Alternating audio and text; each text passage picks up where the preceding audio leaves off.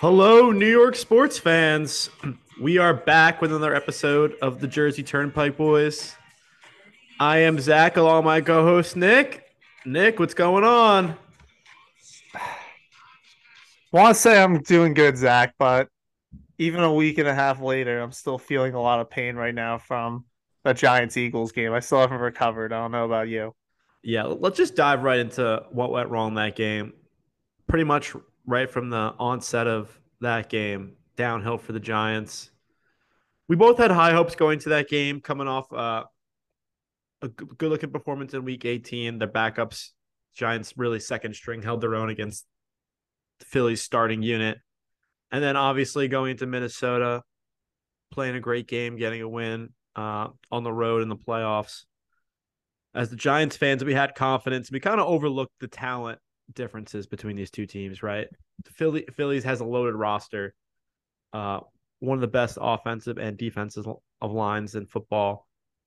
But as Giants fans, we are coming in kind of with a sense of confidence coming off that win in Minnesota. Not confidence. I would correct that to fool's gold. Fool's gold.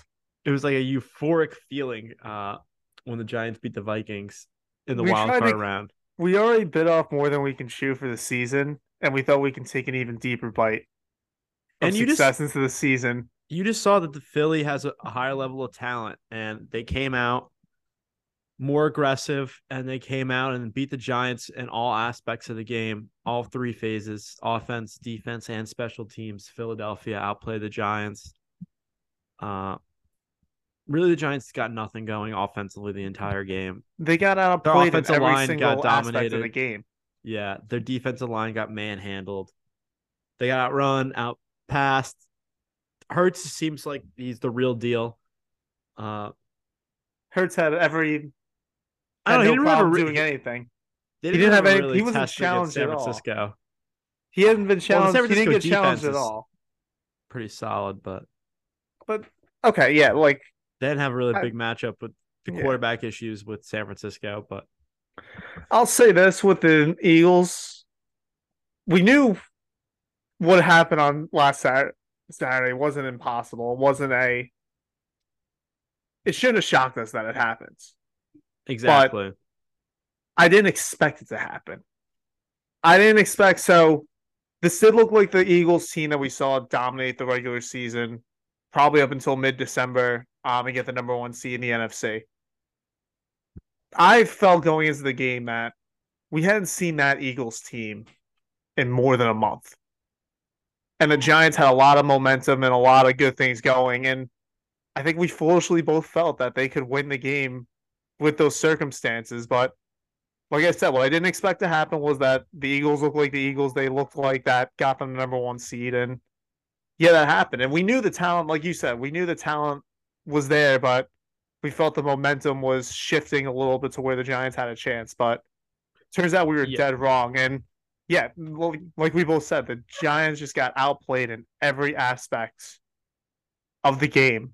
Even like what we thought was a strength. Would you consider that one of the strengths of the Giants team is their defensive line with Kayvon Thibodeau, Leonard Williams, and Dexter Lawrence out there?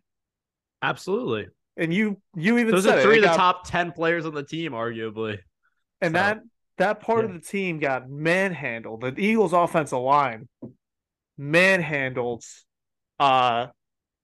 And the Giants' offense, obviously, we knew they couldn't really do much on offense, and it really shouldn't have surprised us that much with what's out there. But there was nothing the Giants' defense could do. Wink Martindale was throwing everything out there to try and stop the Eagles, and nothing was working. Yeah, I mean, it's tough to see the Giants lose the third game to Philly this season. But if you're Joe Schoen right now, you see the talent disparity between the Giants and the Eagles. You also lose two games this year against Dallas.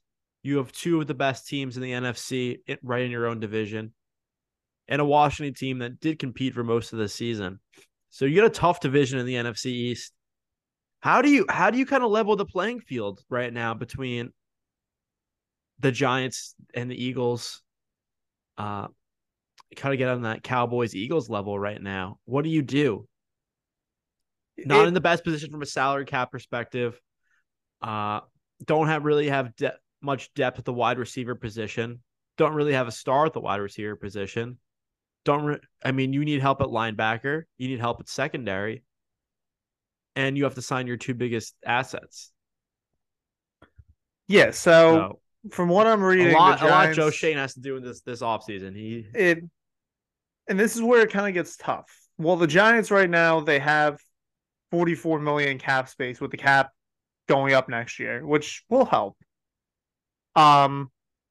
They could get $13.5 million back on there. They get rid of Golladay. They're going to get rid of Golladay. So they're probably going to have around, and they'll probably make other moves. So they'll probably have around what, maybe $50-60 million in cap space this offseason. And you got to remember, Wandell will be back next season. So I think him going out will definitely hurt the Giants. I think he showed flashes that he can be a good player this year. So we'll see what he does next year. It's kind of tough because Joe Schoen has everything out on the table right now where they can go any direction they want. They can blow it up completely and restart the roster from scratch. They can try and improve this roster and the missing holes they had. Obviously, we know wide receiver is a hole that they're missing. Linebacker is a hole they're missing. That's part of the reason why the Eagles dominated as much on offense on Saturday. But even if you start to fill those holes, let's say they get a weapon for Daniel Jones. Let's say they find a linebacker.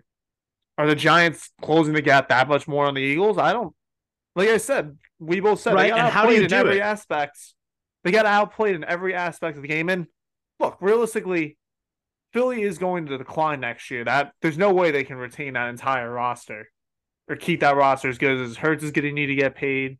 There's a number of players that are going to need to get paid. You're not going to keep that roster together, and they're going to take a couple steps back realistically. But there's still a huge gap between the Eagles and the Giants right now, and they're not a couple pieces away from closing that gap. And how are they going to acquire the talent? They have draft picks in the later rounds, but in the early rounds, they don't have too many draft picks. They're drafting late in the first round now. Yeah. And they'll obviously do some scouting, see what's available. I think the wide receiver position. First of all, the two main things for the Giants right now is signing DJ and Saquon. But even if you do that, maybe they can get some more team-friendly deals done with them. We'll see. I do think you need to keep Jones. I think it's hard to find a quarterback, and I don't think unless you completely blow it up, there's no reason to go draft a quarterback in the draft this year. So let's say realistically they pay him $30 million a year. We already said they only had about $50 to $60 million in cap space. I don't know if you bring back Saquon either. You can bring back both, but Saquon, I think, is going to be a $10 million cap hit if they franchise tag him, because I don't think you sign him to a long-term deal. Well, if you do that, then you have to address the receiver with some cheaper options and linebacker, some cheaper options. Yeah. Maybe just go the draft route, see what you can get. Wide receiver, end of round one, and then kind of address the linebacker in the second or third round, so you can get in those middle grounds there. There's good talent in the second and third round. There's a lot of good NFL talent there. But even if it's going to be tough to get someone established based off the salary restrictions if they want to sign. But this is where it's an interesting job for Joe Schoen is, okay, you make those moves and make the roster better. Are you going to have the same success you had last season? Is that what's going to get long-term success and get the Giants closer to a Super Bowl? Because let's be realistic, too. Obviously, we knew the talent on this roster wasn't good. Brian Daboll showed, as most likely should be coach of the year this year, that he could win. The Giants and the NFC East overall had the easiest schedule in the NFL. It's not an easy schedule next year. They have the third hardest schedule next year. So can, with some improvements on this roster, still even make the playoffs next year? They need to improve to have a chance of making the playoffs next year. But even the route's going to get hard because they won 9-7-1 this year against the third, probably the second or third easiest schedule in the league. That's going to be completely flipped next year. They're going to have the, I believe it's the second or third hardest schedule in the league next year. So hold on, let's go through. I'll tell you who their schedule is next year. Obviously, it's not out the dates yet, but the schedule itself, you're going to face Washington twice. You're going to face, obviously, you're going to face all the division twice. Yeah. You're scheduled to face, if I'm reading this correctly, you're going to face Arizona, which that could go either way. You're going to face the Rams. They're going to face the NFC West next year. So the Rams. They got Seattle Seahawks, again. Seattle again, San Francisco, and Arizona. And then you're also going with the AFC East, which is one of the toughest divisions of football. So you're going to face the Jets, Bills, Patriots, and Dolphins. All four were perennial playoff teams last year. And then the additional games, you're going to have the Raiders, which, again, that toss 50-50. It's a toss-up if they're going to be good next year or not. The Saints, which I don't think they're going to be good next year. And then the Packers, another toss-up if they're going to be good or not. What do you do if you're Joe Schoen? And this is what's tough about this, too, is Joe Schoen's legacy is probably going to be established this offseason. And I brought Joe Schoen in to make moves this year. So this is the year. I mean, he didn't really have much of an opportunity to do much before this past season. So This is his first opportunity to really show that he's the right man to be GM for the Giants.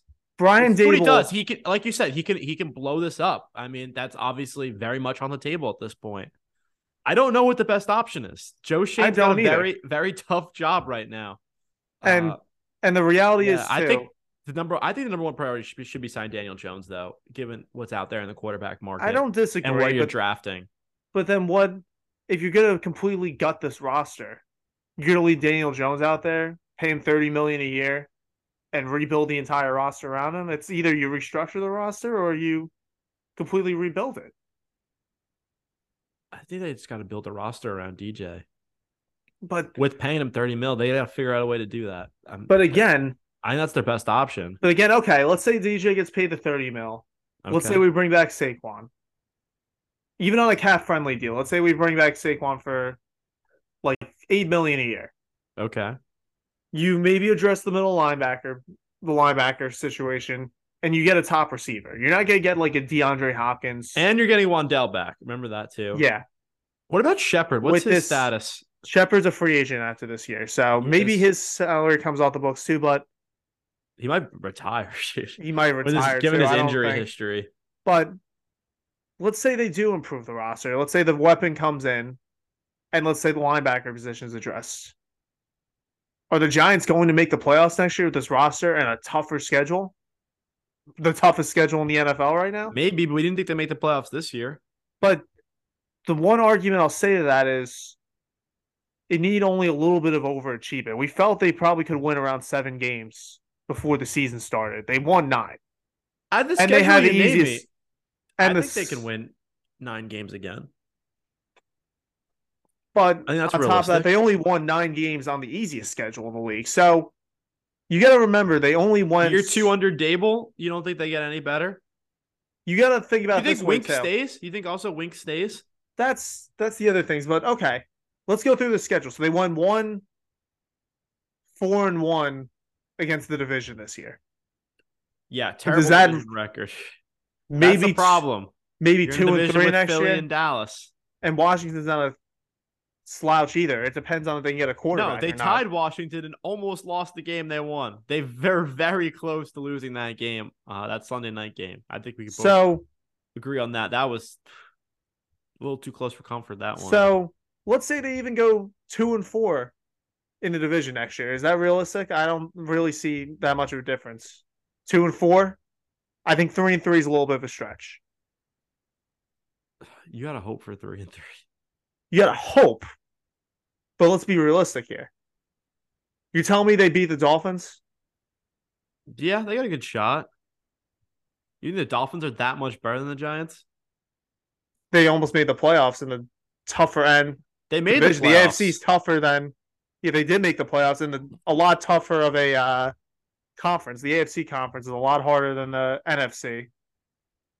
They're going to play – Seattle, who they lost to last year. That might be another toss-up game. New England's, I'm probably being generous here by saying that's a toss-up game. Why are you being generous? The Giants were a playoff team. The Patriots weren't this year. Why is that a toss-up? But who did the Patriots play compared to who the Giants play? You're forgetting the strength of schedules here. I don't know if that's a toss-up game. The Rams could go 50-50 too. Jets can go 50-50. The 49ers are not going to beat. They're not going to beat Buffalo. Possibly beat Las Vegas. Possibly beat the Saints. Possibly beat Green Bay. How many locked games do you really see on the schedule next year? Say, oh, they're going to win those games. Even the Cardinals. None. What game is a locked game for the Giants? I think they had one against Houston. Two, Houston and the Colts this year. The Giants, Carolina. Carolina, I felt pretty. They almost lost that game. But like, okay, true. I felt that was a winnable game for them. They almost lost that one too. Yeah. But I don't know where the Giants go this offseason. And like I said, Shane has a lot of different angles to go. And I'll say this. I said it already, but Joe Shane's Giants legacy is already on the line this offseason. Daboll showed me. We keep talking about Daboll and Shane that, oh, they were the reason the Giants make the playoffs this year. No, Daboll's the reason they made the playoffs this year. Joe Shane's tenure as the Giants coach is now, as the Giants GM, I'm sorry, is now starting. He absolutely didn't have that much to do this offseason with this roster. He's very limited in what he could do. He didn't make any trades at the deadline, which also should say a lot about what he thinks about this team as well. Joe Shane's legacy starts now, and I need to see from him. I haven't seen any. He hasn't obviously done anything yet for me to say he's a hit or a miss on the GM hire. The only thing he's really done that's been good is hiring Daboll, but we'll see how he does at building the roster. It's his show now. Let's see. Yeah, I think overall the season was a success for the Giants, getting into the playoffs and getting a playoff win, seeing much improvement from the Joe Judge era. Yeah. So definitely a success. But let's move on to the other football team in New York. Let's talk about the Jets for a little bit. Let's talk about the Douglas and Sala era and what they need to do to improve next season and compete in that, as you mentioned, the stacked AFC East. Let's be realistic with Douglas and Sala. Their legacy, they're on the hot seat, and especially Sala, I'd say. I mean, other than Zach Wilson, where has Joe Douglas messed up? But he messed up in that's a major piece to make a mistake on. He's about to go 0-2. Well, technically, he didn't hire Gase, I guess. I was gonna say he's gonna be on his. You're going to let him hire a third coach, but he never hired Gase, technically. Sala, I don't know if I'd call a failure yet. Sala, the way that season ended was atrocious for the Jets. Because I think one thing that maybe defines the culture that's going on in the Jets, there's been two stories that have now come out that we both, I think, almost defines the Jets and where I feel like Sala maybe has a little bit of a loss of control in the locker room. So we obviously talked about, I think it was on our last episode, we talked about Elijah Moore, how he told what Mike LaFleur, like, your plays suck. No, he was like, yeah, go fuck yourself. And then that's when your second year receivers tell you your OC to go fuck himself, like you really know you have problems. And then your one of your star defensive players tweets, he deleted the tweet. But he said, now, Bosa, see what I've been going through? No offense. You're telling me that this coach hasn't somewhat lost the locker room already? Yeah. And look, the Jets roster we know is very good, and it's just they're not sticking it behind Zach Wilson. They're not. And this is the other part of that tweet, too. What that tweet also tells me is that there's no way they can bring Zach Wilson back now. That locker room clearly does not have his back, and there's no reason to bring him back. But yeah, it is clear that Sala and Douglas's future is on the line this offseason. It's clear if they don't make the playoffs, there's no way you can keep Sala. Douglas is very much on the hot seat if you don't make the playoffs this year. And look, this offseason, it's going to be the quarterback position that they got to address. And this is obviously going to be a huge decision on who they bring in a quarterback. And I know the rumors are going around, and the recent hire of Nathaniel Hackett says it otherwise. Obviously, I think they're going very heavy on Aaron Rodgers. They're not going to get Aaron Rodgers. I don't see him going to the Jets. Why not? They have a solid roster, but I don't know if the Jets is where he wants to be. I think he wants. Well, where else? Well, no, there's two things. I don't see him leaving Green Bay, to be honest. I think they're going to find a way. The Packers are going to keep that. I think the Packers want to start focusing on Jordan Love, and they don't really. Why see they sign Rodgers to this extension then? Zach, these people regret their decisions very shortly after they make them. Think about it this way. I don't think it's a done deal that he's out of Green Bay. I think people are talking way more about it. I'll see it when it happens. Then I'll believe it. Until he leaves Green Bay, I'm still saying he's going to stay with the Packers for next. You're telling me the state of the Packers right now, it makes the most sense for them to keep him? What's the ceiling with the Packers with keeping Rodgers right now? Pretty high. I mean, they had back-to-back 13-win seasons before this year. Aaron Rodgers gets some new receivers, loses Devontae Adams, has a thumb injury most of the season. They almost come back. I think they won like 7 of the last 8 games to end the year, and they almost made the playoffs. So I think telling me if Green Bay was in the playoffs, they wouldn't be a dangerous team. You telling me any team would want to play Green Bay in the playoffs? I do think I don't know. I think the Packers ceiling. I think the Packers ceiling is pretty high still. Packers ceiling to me is just making the playoffs. They have a great defense too, but great running game.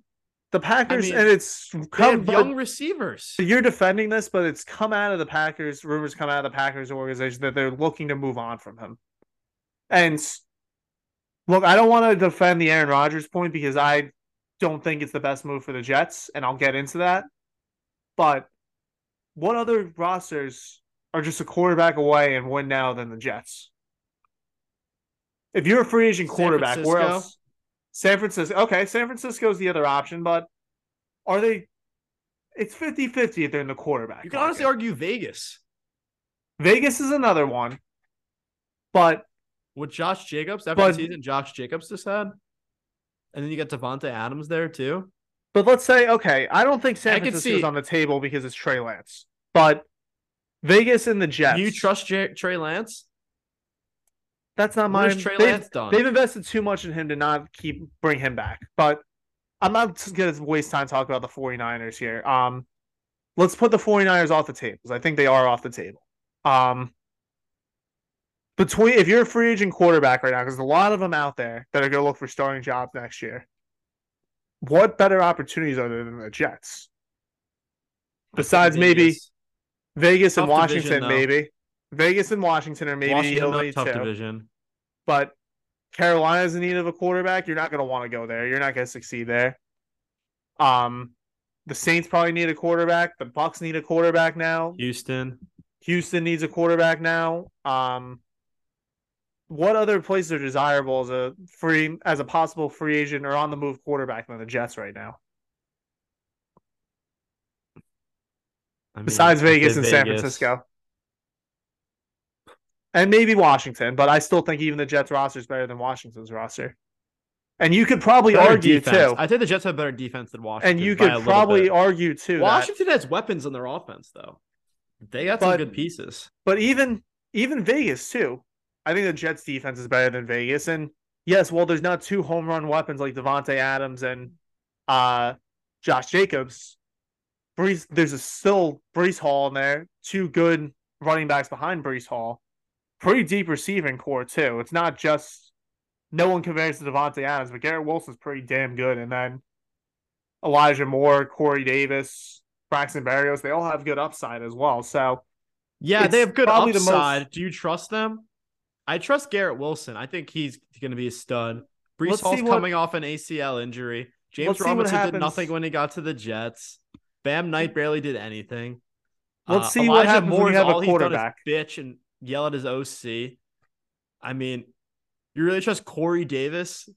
Corey Davis has made plays before. I think they paid him too much. I think he's overpaid. I mean, Braxton Berrios, good punt returner, okay receiver. Yeah, the Jets have weapons. It just I don't know if they're just a good quarterback away from like winning it. Let's just get to the point though. They're a playoff team if they can get a good quarterback. They almost made the playoffs without probably the worst quarterback play in the league last year. Let's be realistic. Yeah. I mean, if you so, like Aaron Rodgers and the Jets, they're probably so either way, we're kind of wasting time here. But either way, we're talking all the Jets need is a veteran quarterback to come in this year, and your options are possibly Aaron Rodgers, Derek Carr, Jimmy Garoppolo, Baker Mayfield's probably an option.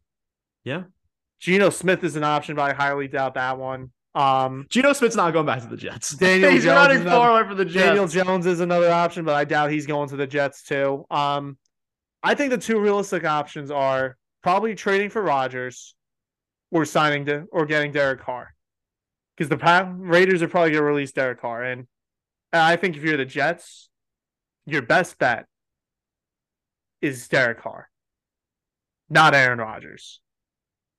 So you're saying if you're the Jets, you'd rather have your starting quarterback be Derek Carr than Aaron Rodgers? I think for the Jets' position right now, they're both good options. Both of them are definitely, if either of them line up under center for the Jets next year, there's no reason the Jets shouldn't make the playoffs next year. I just want to ask you a question. So you're down 3. You get the ball at the 20, 1 minute left. Who do you want as your quarterback? Derek Carr or Aaron Rodgers? Obviously, I want Aaron Rodgers, but let's look at the position the Jets are in. But let me ask you this to go counteract it. All right. Both quarterbacks do it. Can both quarterbacks do it? Yeah. You're giving me two good quarterbacks. Obviously, I'm going to take Rodgers over Carr. I mean, Derek Carr's led game-winning drives before. You can trust Derek. Do it. You trust Derek Carr in that situation, though. You're not going, oh, shit, we got Derek Carr. We're not going to do this now. Right? Yeah, but like, so, why do you want good when you can have great? Basically, because both are going to be good. Either option is good for the Jets. Obviously, the Rodgers option is better than the Carr option, but with the Rodgers option comes a lot more risk, like injury risk. No, I think given his age. Given his attitude the last couple of years, given what the locker room needs, we just talked about how that locker room attitude is a complete mess. Attitude last couple of years, he's won the MVP 2 of the last 3 seasons. He won back-to-back MVPs. But obviously, like I said, he is on the Packers decline with new receivers, losing Devontae Adams to the playoffs. But he's defense that underperformed, I would say too. If the NFL was the WWE, Aaron Rodgers would be a heel right now. Do you agree with that? Sure. And you're telling me a heel is going to go well in the New York media? He might, and it's going to be good. And it's going to be good for the Jets locker room, where Derek Carr, who I think wears his emotions on his sleeve, can bring that Jets locker room together. You're not going to get a peep or an issue out of him. The Jets don't need drama. They just need a good, stable quarterback, and you can get an above-average quarterback. Plus, it's not going to cost as much as I think it will for Rodgers. You have to give up a first-round pick at least for him, probably a little bit more than that.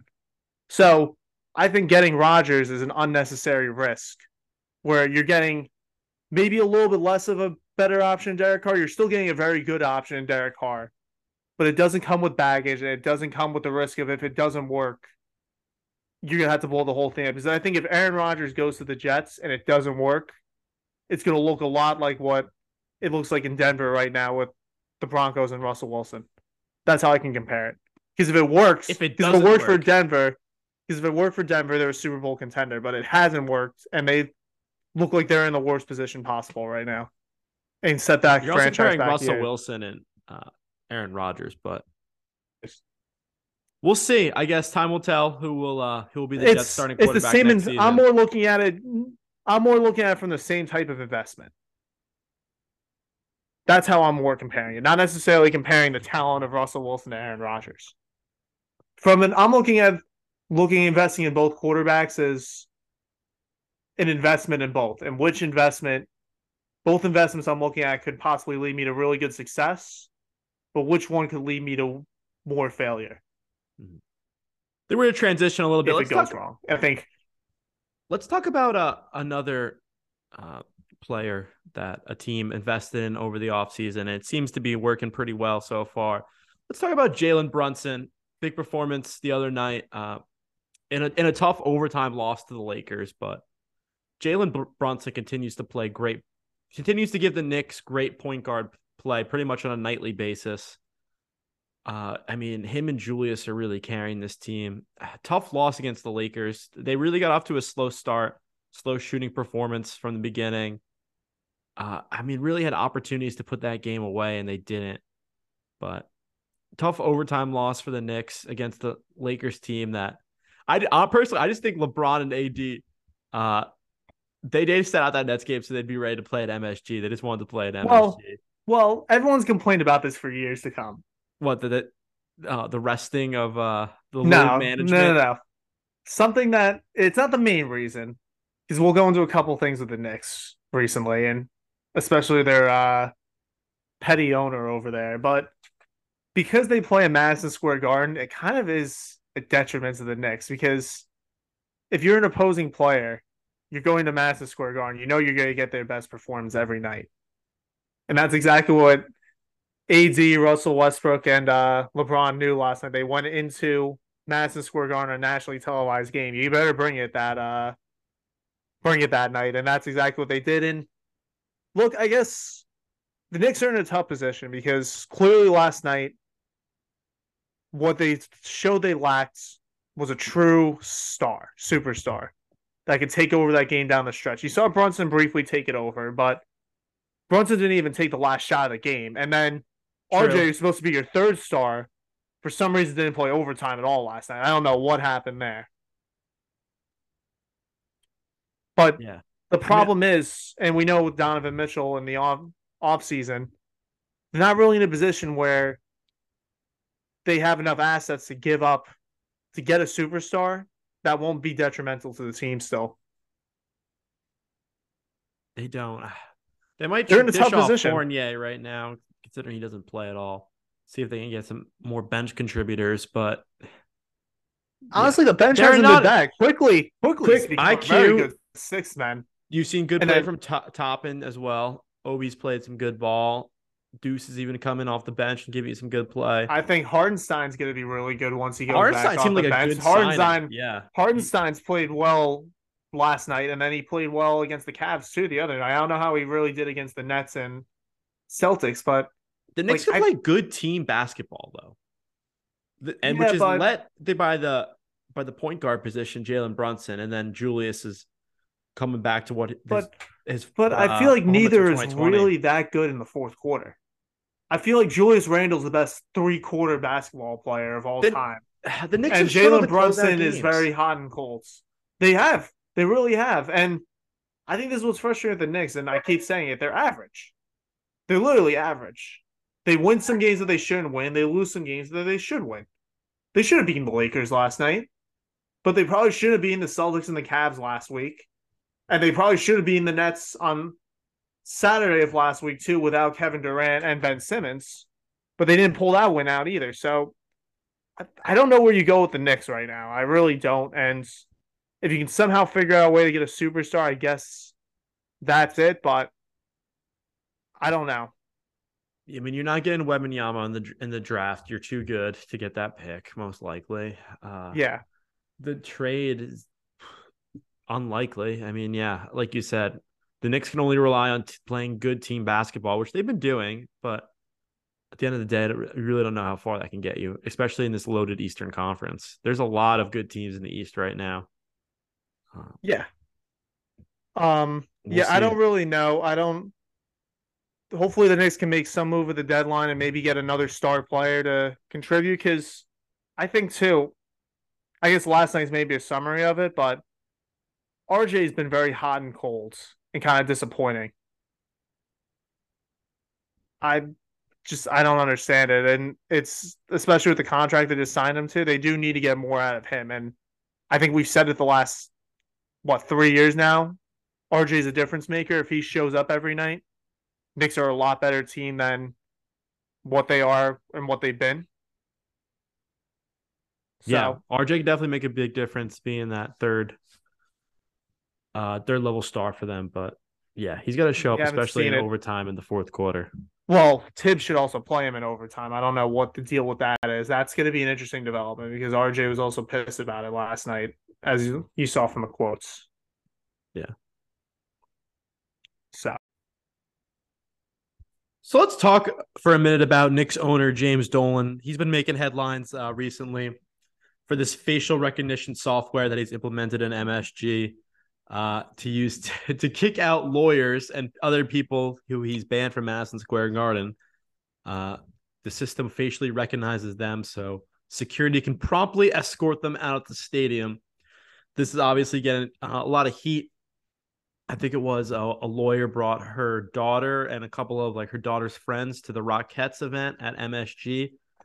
And who was suing him? Let's not bring that up. The lawyer who was suing James Dolan was at an MSG event with her daughter and a couple of her friends, and she was promptly escorted out the arena.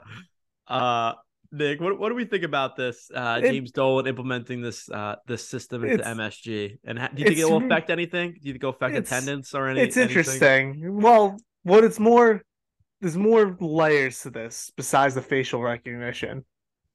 But the initial story we're talking about here is that the facial recognition, he's banning people using it or making sure people that he wants to ban don't come into the building. And now the fact that he spent so much money on that too. Well, but he's got the money. He's got the money to spend on it. Well, hold on a second. Let's just tee up this story and I can give my take on it here. But all right, Nick. Now the Department of whatever, I guess whoever provides the liquor licenses say that's a violation of his liquor license and is threatening to take away his liquor license at MSG. How is a facial recognition system a violation of a liquor license? It's apparently that you shouldn't be banning people for the reasons he's banning people. I think he shouldn't be banning them, and that's part of the liquor agreement, I think. If I read that correctly. So I don't really know. I'd have to research. There are standards. Obviously, I think when you have a liquor license, there are certain things you have to follow. Obviously, if you have a liquor license, you can't give alcohol to someone under the age of 21. But I think there's something where you can't just ban people from your establishment because you want to ban them. So, if I owned a discrimination thing, not a liquor issue.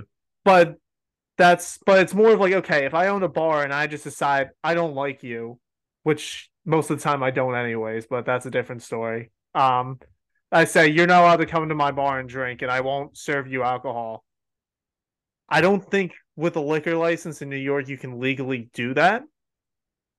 So I think there might be something with that where the guys... Without a liquor license, you couldn't do that.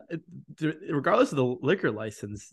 Well, they're using something like that would be wrong, I think now they're trying to stop them. Implementation of this software. Yeah. And just another thing people are hating on James Dolan for.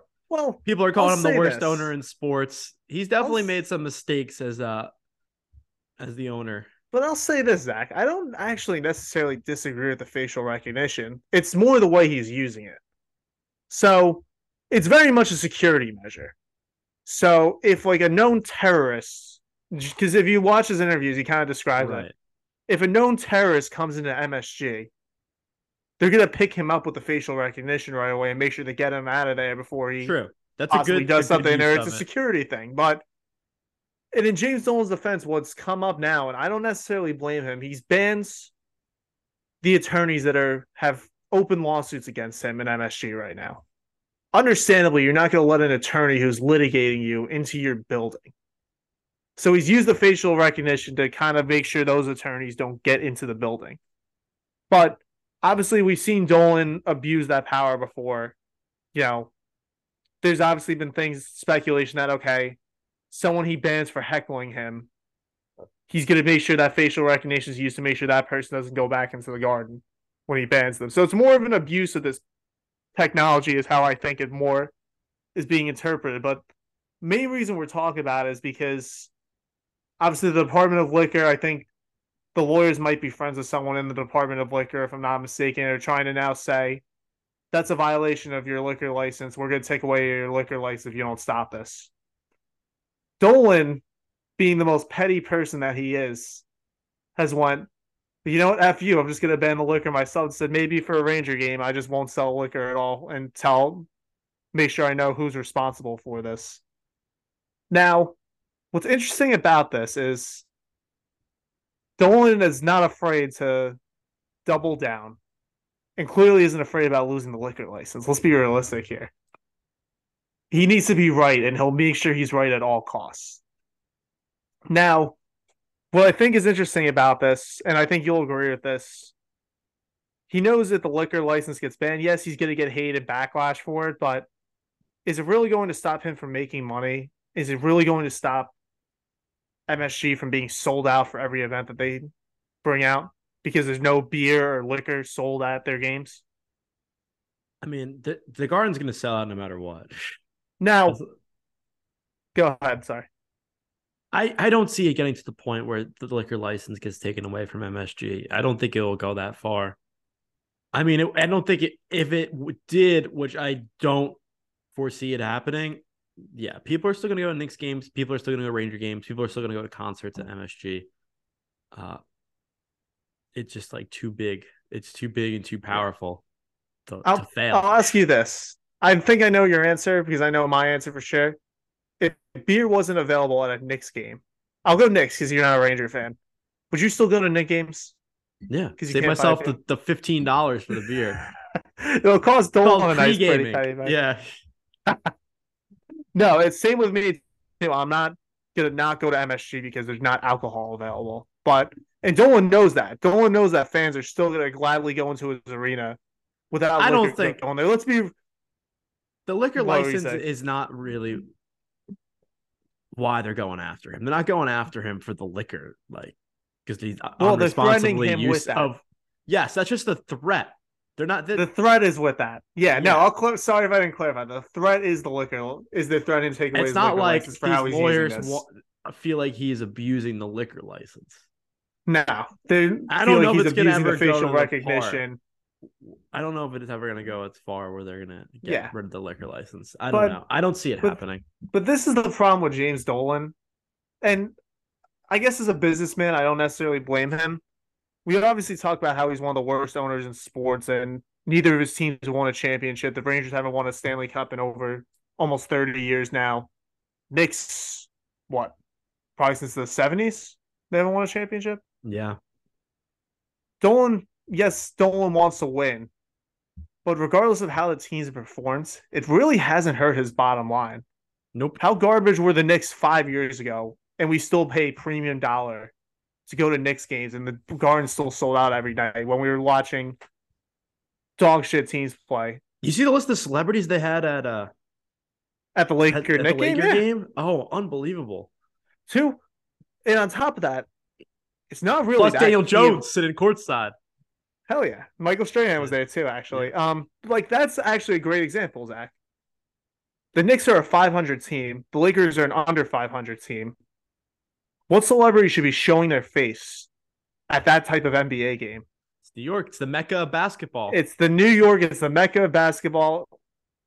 And yeah, it's Madison Square Garden. That's all it is. And no matter how the teams are performing, people are still going to pay top dollar to go visit that arena and to go to those games. And even the fans, I know I've done it as a Ranger fan, especially with the down years a few years ago, and you done as a Knicks fan, we're still stupid and pay hundreds of dollars to go to the games, even with the garbage that teams have been. Yeah. So Dolan knows that he's untouchable, and he has no problem by threatening to pull the liquor himself if it goes to that point, which we both agree we doubt will happen. Let's move to the ice for a minute. Let's talk about the big acquisition that happened this week. Bo Horvat going to the Islanders. I think this is a move the Islanders had to make at this point, right? They're sitting, what are they, 6-7 points back of the wild card, the second wild card. I think Pittsburgh currently holds that position right now. They're getting a guy who's already scored 30-plus goals this year.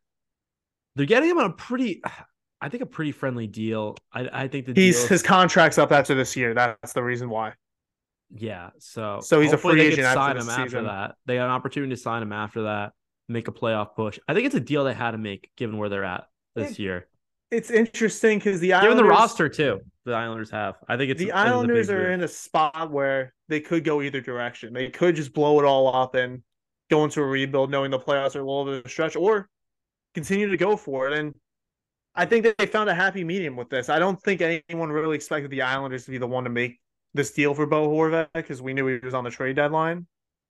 But it does really change the outlook of the Islanders, where, yeah, they're what? They are, what'd you say, 6 points out of a playoff spot right now? Is that the number? Probably, yeah, give or take 6 points out. It depends. So they're 5 points out, 4 points out maybe, depending on Washington.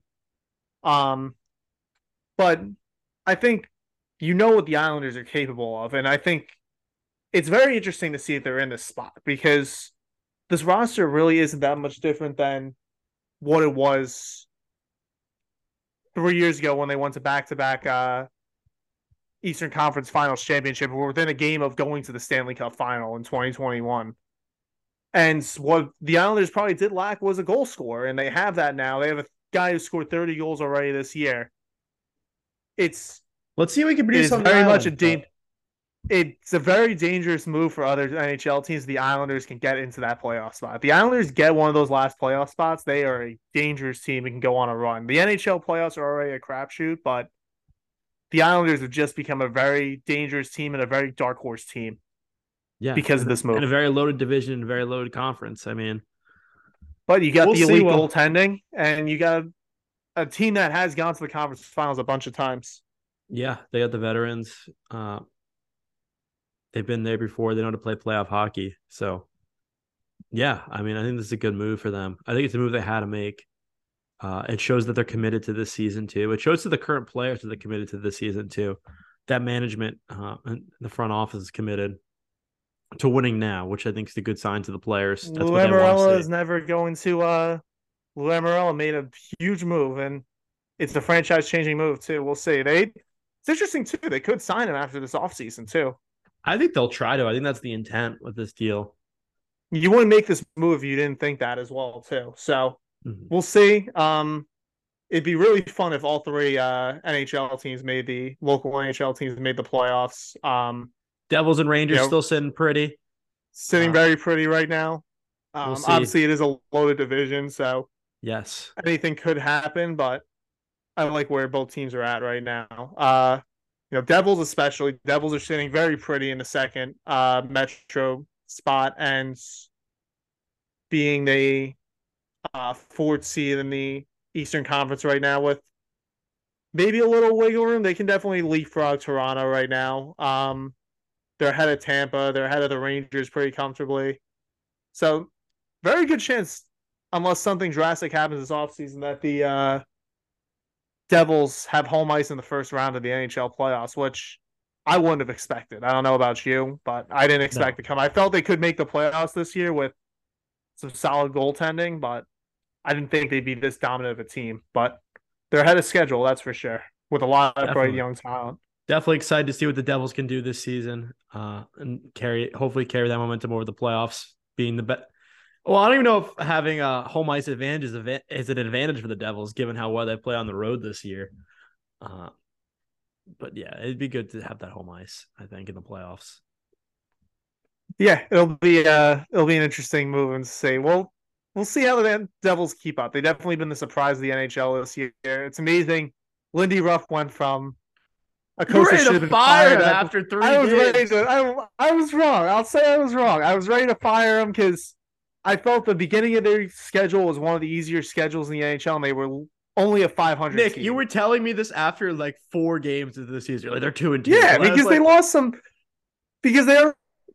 to Anaheim. They were terrible the last 2 years. I was like, hold on. They lost like a 2-1 game. Well, your fan base. So Lindy Ruff went from I didn't agree Lindy with Ruff them. I thought the Devils should fans be fired to a coach. He went from zero to now maybe coach the year. Well, your fan base. Your fan base chanted "Sorry, Lindy" for a reason, so I wasn't the only one feeling this way. Yeah, so we'll see. You're certainly not. I was wrong. I was wrong about Lindy Ruff. I'll say that, and I'm getting proven wrong each time I play the goddamn Rangers too. So we've lost too many points to you guys already. But I guess moving on to the Rangers, again, looks solid. Very up and down. They've been hot the last 2 months. 1-9, 2-2, getting possible, was that 20 out of 26 points in the month of January, which is right where you need to be. Gerard Gallant, figure out these goddamn lines and pick a damn line. Pick your three lines and stick with it, because every other game they've switched up their top three lines. The kid line's been unbelievable. That needs to stay intact, and you just need to figure out how to get a Panarin and Mika Zibanejad line working, and who can go on the right side of them and get them to be a dominant top line. Because you know what the kid line can do. You've seen good chemistry with Chris Kreider and Vincent Trocheck. Just get it figured out. Get it. Pick a lineup and stick with that goddamn lineup. I think they're on like their 8th different rotation of the three lines. They tried everything and nothing seems to be working. They're still winning games throughout it, but Rangers have very much good upside, especially if they can make a couple moves at the trade deadline like they did last year. And again, could be a threat in the playoffs. We'll see what happens. But they're definitely in a pretty position for the playoffs. You're right. They did make some good moves at the deadline last year, and the kid line played really well in the playoffs, helped them advance a couple rounds. And they're playing really well this year, too. They're playing well, yeah. Heedle's having a career year. Kako really is starting to show some strides. Loft plays best when he's with that kid line. So hopefully I can start getting that #1 overall pick talent out of him. And we'll go from there. Yeah. Dude, that's all the time we have for today. As always, guys, thank you for listening, and make sure to follow us on Instagram, Twitter, and on TikTok. And guys, before you know it, spring training's around the corner. We'll be talking baseball pretty soon on the podcast. I think me and Nick are both very excited to be talking Mets and Yankees pretty soon as well. I'm just glad we were able to be able to still talk about the Giants and Jets all the way up until January. Yeah. I don't think either of us saw that coming. So shout out to the Giants and Jets for allowing us to talk about things for the entirety of the football season. Now we only have to wait a couple weeks for baseball season and try and bullshit our way into the MLB season. Until next time, everyone.